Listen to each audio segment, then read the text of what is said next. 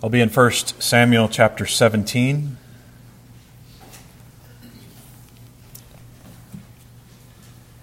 Just want to recap the book of 1 Samuel quickly. If you remember, 1 Samuel starts out with two personalities Samuel and Eli. Almost immediately, Samuel is introduced as a child serving in a linen ephod with Eli and his sons. Eli, of course, is disgraced by the behavior of his children. He refuses to correct them. God removes Eli and replaces him with Samuel. Then when there's a transition in the book of 1 Samuel to the relationship between Samuel and Saul. Saul, the king who is um, chosen by God to serve. It's the first king of Israel. Saul, of course, is failing. He's failing to put God first. God has established the monarchy to act as his representative, but Saul, in many ways, was acting like God. So now we see the narrative shifting from Saul and Samuel to Saul and David.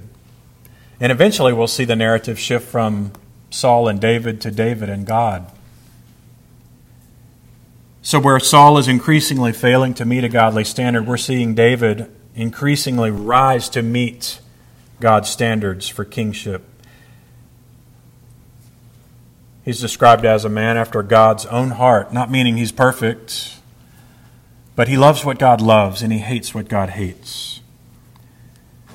As we discussed last time we talked about 1 Samuel 17, this chapter isn't primarily about us. It's not about us slaying our own proverbial giants. This is all about God and his covenant faithfulness to his people, to preserve the seed of the woman against the seed of the serpent, to save his people from the attacks of the world and the devil. So, as you hear this holy text, focus your hearts on God's faithfulness to his people, God's faithfulness to you. And we'll also look at David and his confidence in God.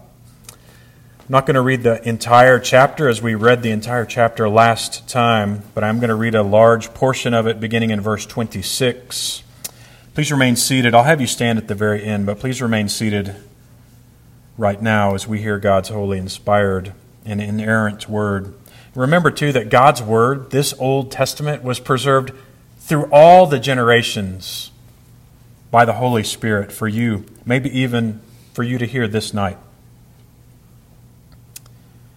beginning in verse 26. And David said to the men who stood by him, What shall be done for the man who kills this Philistine and takes away the reproach from Israel? For who is this uncircumcised Philistine that he should defy the armies of the living God? And the people answered him in the same way So shall it be done to the man who kills him. Now Eliab, his eldest brother, heard when he spoke to the men. And Eliab's anger was kindled against David, and he said, Why have you come down? And with whom have you left those few sheep in the wilderness? I know your presumption and the evil of your heart, for you have come down to see the battle. And David said, What have I done now? Was it not but a word? And he turned away from him toward another and spoke in the same way. And the people answered him again as before. When the words that David spoke were heard, they repeated them before Saul, and he sent for him. And David said to Saul, Let no man's heart fail because of him. Your servant will go and fight with this Philistine. And Saul said to David, You are not able to go against this Philistine to fight with him, for you are but a youth, and he has been a man of war from his youth. But David said to Saul, Your servant used to keep sheep for his father. And when there came a lion or a bear and took a lamb from the flock, I went after him and struck him and delivered it out of his mouth. And if he arose against me, I caught him by the beard and struck him and killed him. Your servant has struck down both lions and bears, and this uncircumcised Philistine shall be like one of them, for he has defied the armies of the living God. And David said, the Lord who delivered me from the paw of the lion, from the paw of the bear, will deliver me from the hand of this Philistine. Saul said to David, Go, and the Lord be with you. Then Saul clothed David with his armor. He put a helmet of bronze on his head and clothed him with a coat of mail. And David strapped his sword over his armor. And he tried in vain to go, for he had not tested them. Then David said to Saul, I cannot go with these, for I have not tested them. So David took them off. Then he took his staff in his hand and chose five smooth stones from the brook and put them in his shepherd's pouch. His sling was in his hand, and he approached the Philistine. The Philistine moved forward and came near to David, with his shield bearer in front of him. And when the Philistine looked and saw David, he disdained him, for he was but a youth, ruddy and handsome in appearance. And the Philistine said to David, Am I a dog that you come to me with sticks? And the Philistine cursed David by his gods. The Philistine said to David, Come to me, and I will give your flesh to the birds of the air and the beasts of the field. Would you please stand for the last two verses that I'm going to read of God's holy word? Then David said to the Philistine, You come to me with a sword and with a spear and with a javelin, but I come to you in the name of the Lord of hosts, the God of the armies of Israel, whom you have defied. This day the Lord will deliver you into my hand, and I will strike you down and cut off your head. And I will give the dead bodies of the hosts of the Philistines this day to the birds of the air and to the wild beasts of the earth, that all the earth may know that there is a God in Israel, and that all this assembly may know that the Lord saves not with sword and spear, for the battle is the Lord's, and he will give you into our hand. Amen. Please be seated. Let us pray.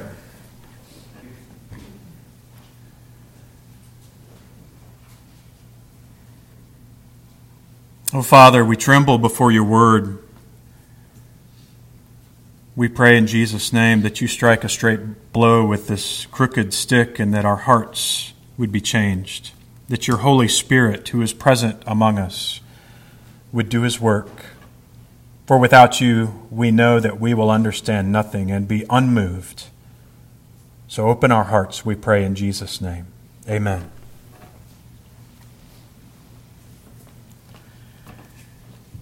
So, as I said before, this chapter shows God's great faithfulness to preserve his godly line.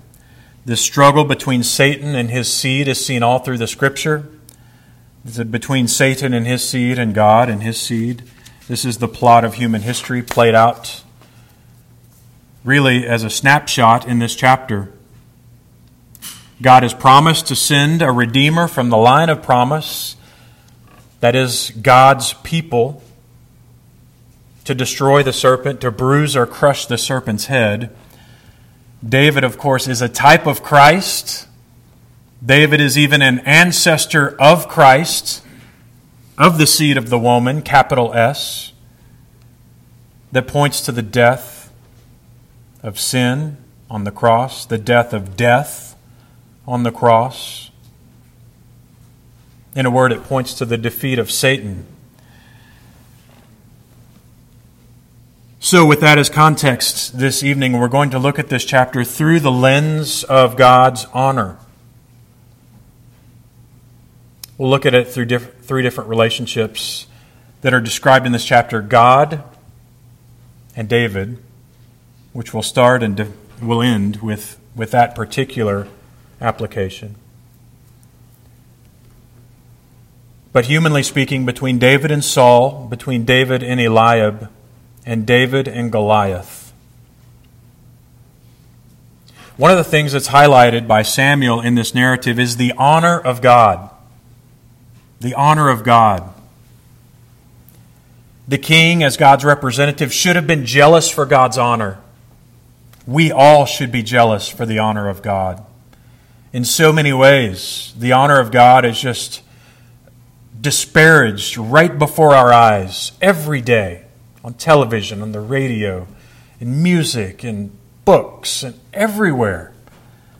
God's name is blasphemed the work of God that he does on the earth is dishonored and called into reproach. Indeed, the whole culture seems to defy the living God. This theme is seen in chapter 17. Over and over again, the word defy or reproach is used. It's the same Hebrew word. It's used six times in the text. Look at verse 10. The Philistines said, I defy the ranks of Israel this day. In verse 25, the men of Israel said, Have you seen this man who has come up? Surely he has come up to defy Israel. This means to, it's more than just stand up against, it's to bring reproach upon. Verse 26, David says, What will be done for the man who kills this Philistine and takes away the reproach from Israel? The same root is the word reproach. And he continues in verse 26 Who is this uncircumcised Philistine that he should defy the armies of the living God? He was blaspheming the name of the living God. He says to Saul in verse 36 I've struck down lions and bears, and this uncircumcised Philistine will be like one of them. Why? For he has defied the armies of the living God. And then David says to the Philistine in verse 45 You come at me with sword and spear and javelin. I come at you in the name of the Lord of hosts, the God of the armies of Israel, whom you have defied.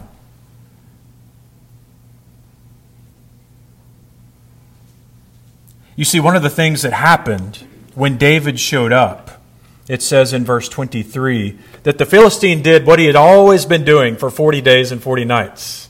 But in verse 23, something changed. David heard him.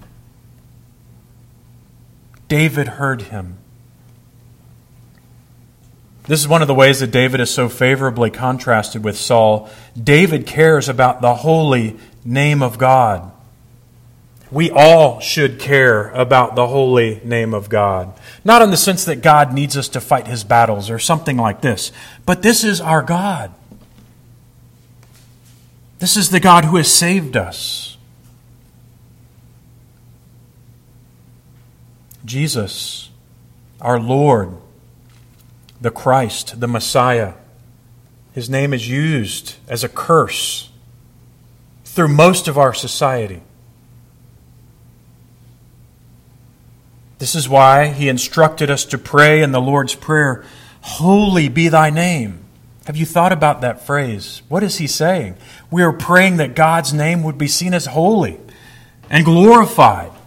Our shorter catechism tells us that when we pray this, we are praying that God would enable us and others to glorify him in all whereby he makes himself known, and that he would dispose all things to his own glory. We should all be praying, Holy be thy name, every day all the time. It's nothing I desire more than God to be glorified on this earth, God to be glorified in my own heart as holy, God to be glorified in our church as holy, God to be glorified in our land as holy and honored. But far too often, God is not honored, and His glory is rejected.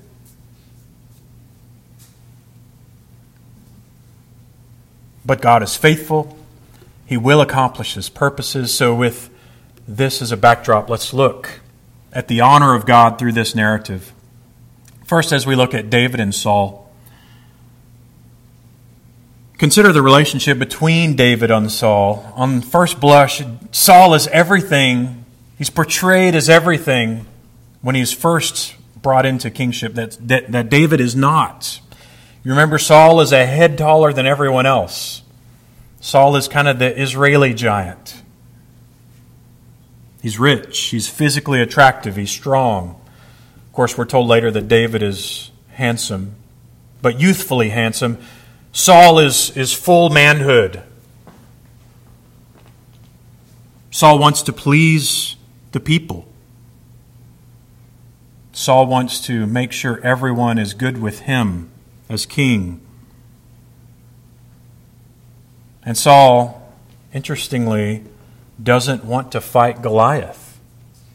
It seems like that's what he should be doing. He's the king, he's the biggest Israeli there. So contrast David. David has been working for Saul, if you will. There's been a gap in his service or something because Saul doesn't seem to remember him. But David was commissioned by Saul to play, to play his instrument whenever evil spirit sent from the Lord were to Saul. Um, he would play his instrument and comfort him. So David, this young man, this shepherd, is not a king. He's not portrayed as attractive and strong as a man of war, but his heart is shown to be strong. His heart is shown to be attractive. He doesn't want to please the people. David wants to please the Lord. We see over and over again through the narrative of Saul and David, Saul pursuing David to kill him later on in the chapters of 1 Samuel. God giving Saul into David's hand, and David saying, I will not touch the Lord's anointed. He would not take matters into his own hands because he wanted to please the Lord. And by contrast, David is eager to fight Goliath. Unlike Saul, he's eager to defend the honor of his God. Remember, Goliath has been screaming threats for 40 days. And in verse 23, David heard Goliath. It's a special thing that happens in the very next verse because up until this point, you know, Samuel really seems to be about David. It's the rise of David to kingship. And he goes back all the way to Eli to kind of set context for David's rise. But up until this verse, David has not spoken a word in the Word of God. He's spoken, of course, but nothing is recorded. He hasn't said a thing. But in verse 26, the very first words of David are recorded, and it's like a thunderclap on the battlefield. David said to the men, What shall be done for the man who kills this Philistine? and takes away the reproach from Israel. For who is this uncircumcised Philistine that he should defy the armies of the living God? Dr. D.F. Payne notes that in David's first words, he also interjects the first theological statements into this whole narrative. This isn't just a fight, this is an assault against our God, the living God.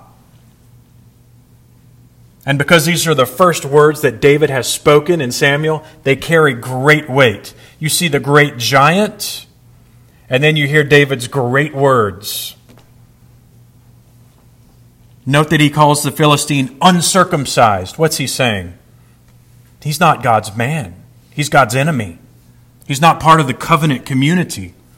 And he's defying the Israelites, this is true. But more than that, he's defying the living God, the armies of the living God.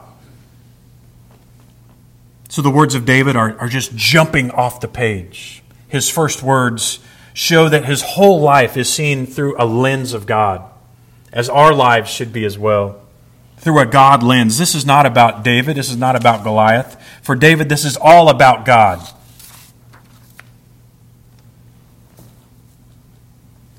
We should all be a people who live for God with God at the very center of our lives. How many people in this country go to church every week? And God is just an extra thing in their life. He's not the center. If even 10% of people in church actually served God with this kind of heart commitment, what a change would happen If 10% would sell everything to purchase the pearl of great price, what a change would come in our country. And yet we're, we're easy to just leave God on the periphery and pull him in like some, some counselor to help us whenever we have a problem in life. That's not how David lived. God was the very center of David's being. He woke up praising God. He went to bed praising God. You can read this in the Psalms. He loved the Lord with all of his heart. So he was sensitive to the honor of God and all the ways that God made himself known. But there is a note of caution if you really are going to live for God like this, get ready. Even your own brothers will despise you. Your own family will hate you. Jesus said this, and we see this in this narrative. Look in verse 28. Let's look at the relationship quickly between David and Eliab before we get back to Saul. Eliab is the oldest brother, and his anger was kindled against David. Why have you come down, and with whom did you leave those few sheep in the wilderness? What a rude thing to say. Can you imagine? I mean, it sounds like a big brother. Sounds like something I might have said to my little brother sometime. In pride and arrogance. He says, I know your presumption and the evil of your heart. You've come down to watch the battle. Eliab doesn't like David. You remember, Eliab was there Samuel showed up with the anointing oil. He was going to anoint one of the sons of Jesse to be the next king. And Eliab's the first one. And Samuel, his looks were, were pretty encouraging. Samuel was like, I'm about to do this. And God said, Slow down. He's not the one. And then the second, and then the third, and then the fourth, and they're looking for any sons of Jesse that are left. So Eliab saw David anointed. He knew that God had anointed David to be the next king, and it did not matter. He despised David. He insulted his motives, he questions his calling. David is evil, he only wants to see the battle. And David's response is to ignore his brother and continue on his mission, to continue talking about their common enemy. This is a warning for all of us, really. If you're going to serve God, don't be surprised if people, even in your family, in your church, if you get attacked. Eliab is like Goliath, only Eliab is in the covenant community, he's in the church. I think the application for us is it's often best to ignore the noise if it's not harmful just to leave it alone like David did and to keep your eye fixed on the prize. It doesn't even seem like David took offense. He just said, What have I done? Was it just a word? And then he went on doing what he was doing. This seems very wise to me. You need to keep your eyes on the target. Especially when you know that you and this other person, if he is part of the covenant community, you have a common enemy. Our struggle is not against flesh and blood. It's not about you and that person at that moment. Satan is coming in, he's sowing a seed of division. And you shouldn't take the bait. David did not take the bait, he kept moving forward. Think of what had happened if David had listened to his brother. Oh, you're right, Eliab. I'm sorry. And he goes home. He's shamed into leaving. Ridiculous. But of course, that's not what happened. So David eventually finds himself again with Saul. Now he's talking to Saul. Verse 33 Saul tells him, so first Eliab has told him he can't do this thing. Now Saul tells him he can't do this thing. You're not able to go against this Philistine and fight with him. Verse 33. You're just a youth, and he's been a man of war his whole life, from his youth. So Saul is also trying to dissuade David and David's trust in God. He's too young, he's not capable, he's not experienced, he can never do this. Satan's lies to you are the same. You can't do this. Look at this task. You're not ready for this. It's too hard. You're going to fail. Don't even try. Turn around. Go home. It's a wonderful place to go when you're tested in life, to the place David goes. David goes straight to the faithfulness of God. He remembers all that God has done the bear, the lion. He's just recounting God's faithfulness. And David wants to be faithful as well. There's a preacher named John Stott. He was a wonderful pastor. He was on his deathbed. One thing that struck everyone about him is that he was single mindedly focused on being faithful to God. And on his deathbed, Os Guinness was there next to him and said, Is there anything I can do for you, John? Is there anything I can do as you're, as you're laying here? And he said, Pray that I could be faithful to my last breath. I feel like David had that same kind of passion about serving his God faithfully. But it wasn't because he was a man of extreme courage he knew his God. That was the difference. David talks about God's protection, lions and bears. He didn't say this to say, I'm a wonderful warrior. Now let me go fight Goliath. He was showing Saul that God was faithful. He says in verse 36 this uncircumcised Philistine, in other words, God's enemy, against the flock of Israel will be no different than the enemy of lion and bear against my flock at home. Why? Because he's defied the armies of the living God. I think it's important to note that David doesn't say he's capable of fighting Goliath. He's not saying, I'm a wonderful warrior. He doesn't argue for his training or experience or his great courage. His argument is that God for God, there is no difference between a Philistine giant and a bear. God, who is faithful to be with him when he rescued the lamb from the lion, will be faithful to rescue him from the giant. He says as much in verse 37 The Lord who delivered me, Yahweh who delivered me from the paw of the lion and from the paw of the bear, will deliver me from the hand of this Philistine. What was the key for David's life in this moment? I don't think David was acting any differently than he ever acted. He loved God. God was the center of his existence. God was all that he lived for. We serve a God who saves, a God who is faithful, and this gives us the confidence walk through life with confidence and courage. The question really isn't what made David so special. The question, really, in my mind, is why wasn't everyone else in the nation of Israel stepping forward to fight this giant? They all knew the covenant promises of God, they had been trained in the Word of God, and yet no one seemed to know God.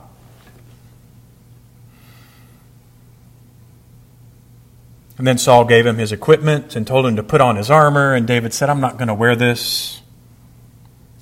David went out against Goliath as David to fight the giant.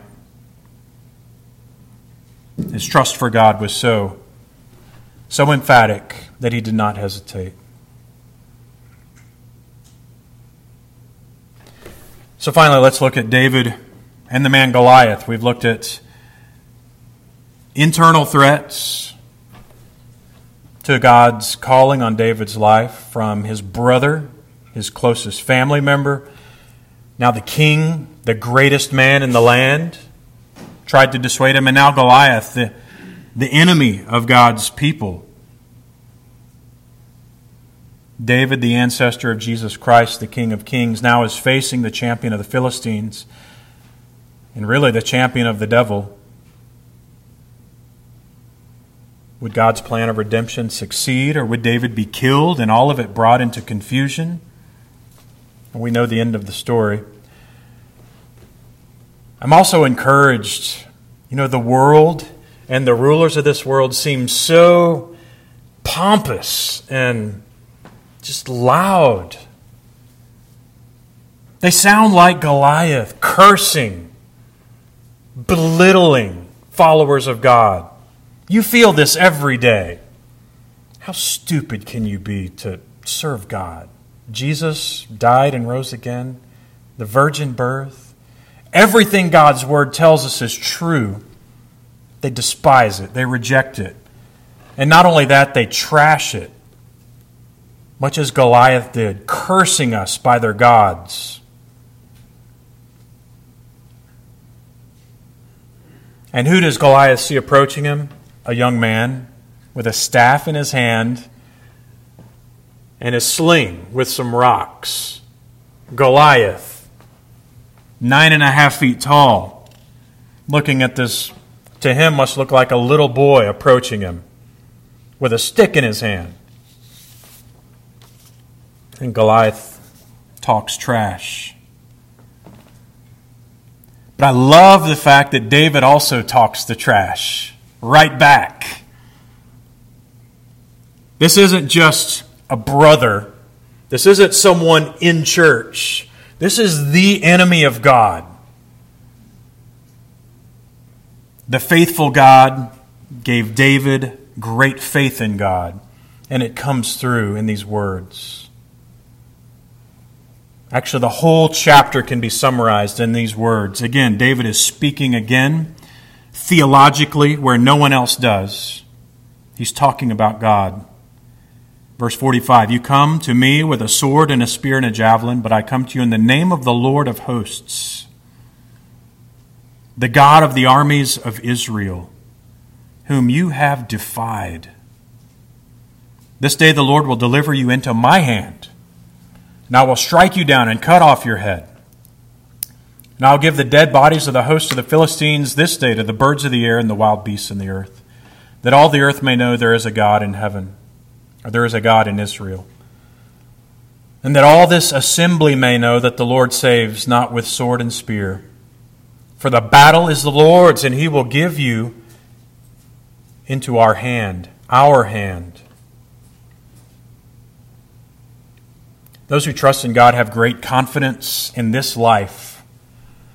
We can actually live life confidently without fear did David prophetically know that he was going to kill the giant? We don't know, but he knew his God, which is why he could speak in such a manner.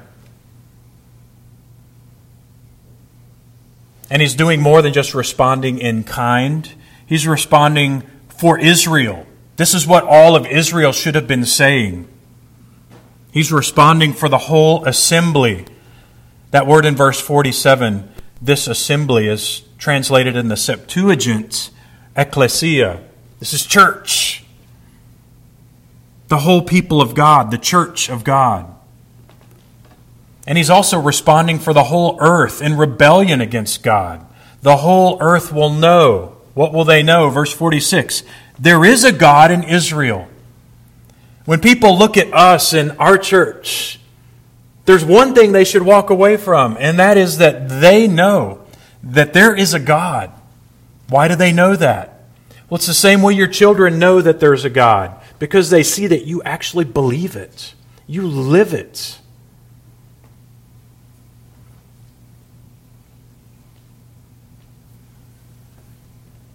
He shows that God saves, and he knows that God saves, not through the greatness of his warriors or the greatness of his people, but through the weakness of sometimes the smallest and most inadequate people. Eliab was the oldest, he should have fought. Saul was the tallest, he should have fought. But they didn't. They didn't know their God. David knew God. And God delights to glorify himself by using weak and broken vessels like this to carry his divine water. You remember Christ? Christ came to the earth as a poor child. He didn't come as a rich, wealthy, well to do person. He came as someone who was despised and rejected by men. And this was God's good pleasure. And he chose David, this young, weak shepherd, to highlight the strength of the glory of the God who saves, the living God of Israel. So we get to the combat itself, and the combat isn't really surprising. There's all this leading up to it, then the combat takes something like six verses. David runs at Goliath. He slings a stone. This stone, by the way, the sling is this long leather strap. One end of it was tied to the wrist, usually. The other end was held in the hand, and it had a pocket about as big as my hand where you would put the stone. And then you would swing this thing. And when you let go with your hand at just the right moment, it would open up the pocket and the stone would fly out. About 100 miles an hour or more. If you were good, you could sling a stone. David was good. This stone either penetrated the helmet, which has happened, it's recorded in extra biblical um, sources that these slings and stones could actually penetrate armor. So either that happened, or went right through the eye hole, ouch, or what I think probably happened is the giant just had his, his visor all the way up because it's just a kid. And he wants to see to kill this guy. Either way, verse 50 says David prevailed over the Philistine with a sling and a stone, and struck the Philistine and killed him. There was no sword in the hand of David. So that's like the summary statement of the death blow. With a sling and a stone, he struck the guy and he fell down flat. And then verse 51 tells us actually how he finished the task. He struck the death blow with a sling and a stone, but then he actually went over and took his sword and killed him and cut off his head with his own sword. And of course, you know the rest of the story. Ralph Davis says the focus of the chapter is not on David's courage, but on Yahweh's adequacy and David's weakness. But the fact remains that when Yahweh's honor was at stake, David stood up. He was willing to suffer embarrassment and death for the honor of Yahweh. He wasn't a soldier, he was a shepherd. This encourages us as well. So I'm going to give you three quick points of application and we'll be finished. This is actually from the book Knowing God by J.I. Packer. Those who know God have great energy for God. David knew God. Daniel 11:32 says that those who know their God will stand firm and take action. We cannot sit still when God is blasphemed, when his name is run through the mud. This will not be something that is okay for a person who loves God. I'm not saying pick a fight with everyone who uses God's name in vain, but this should bother you. This is not okay and all the other ways that his name is blasphemed, his work is blasphemed, the church is blasphemed, the work of God on earth, the creation of the world. So many different ways that the culture wants to take a bite out of God's glory and his holiness for themselves. What did it look like in Daniel's life? He resolved he would not defile himself and eat the king's food. He was very persuasive. He wasn't standing up and throwing rocks at anybody. He just said, Could I please not eat this food? And he found a way. God gave him a way to preserve the glory of God. And yet something changed in Daniel chapter 6. You remember the king made an edict that no one could pray to anyone else except him. Well, there was nothing else for Daniel to do but to go open the window to get on his knees and pray out the window so that everyone saw. Sometimes God calls us to be wise as serpents and sometimes innocent as doves. And He'll give us wisdom when that time comes. But we're going to take action. We're not a people that's going to sit still. Point two those who know God have great thoughts of God and low thoughts of ourselves. Again, David wasn't boasting in himself, he was boasting in God. And that gave him courage. And point three those who know God have great boldness for God. We don't fear man at all. Like Jesus said in Matthew chapter 10, don't fear those who kill the body but can't kill the soul. Rather, fear him who can destroy both soul and body in hell. When you look all through the scriptures and you see the people who stand up and are counted for God, yes, there are a few of them who are. Noah, David, Elijah, Stephen before the Pharisees, Paul in Athens. And of course, they all point to Christ in a way. They're like Jesus, the most courageous of all, the most godly of all, the most jealous of his father's name of all. That's why I love David so much, because he points me to Jesus. He's acting a little bit like Jesus. David rose up to defend the honor of Yahweh. God made David's efforts effective, and God was faithful to David. We can have faith in God like David. We can seek after God, but the key is that we have to know God. So seek hard after God. Let us pray. Oh God, we are overwhelmed when we consider the goodness, the wonder, the majesty of your glory. We pray that we would be jealous for your glory, for your holy name that your name would be holy in all the earth, that our hearts would be pricked when we hear others disparaging, when we see the culture disparaging you and your glory, your holiness.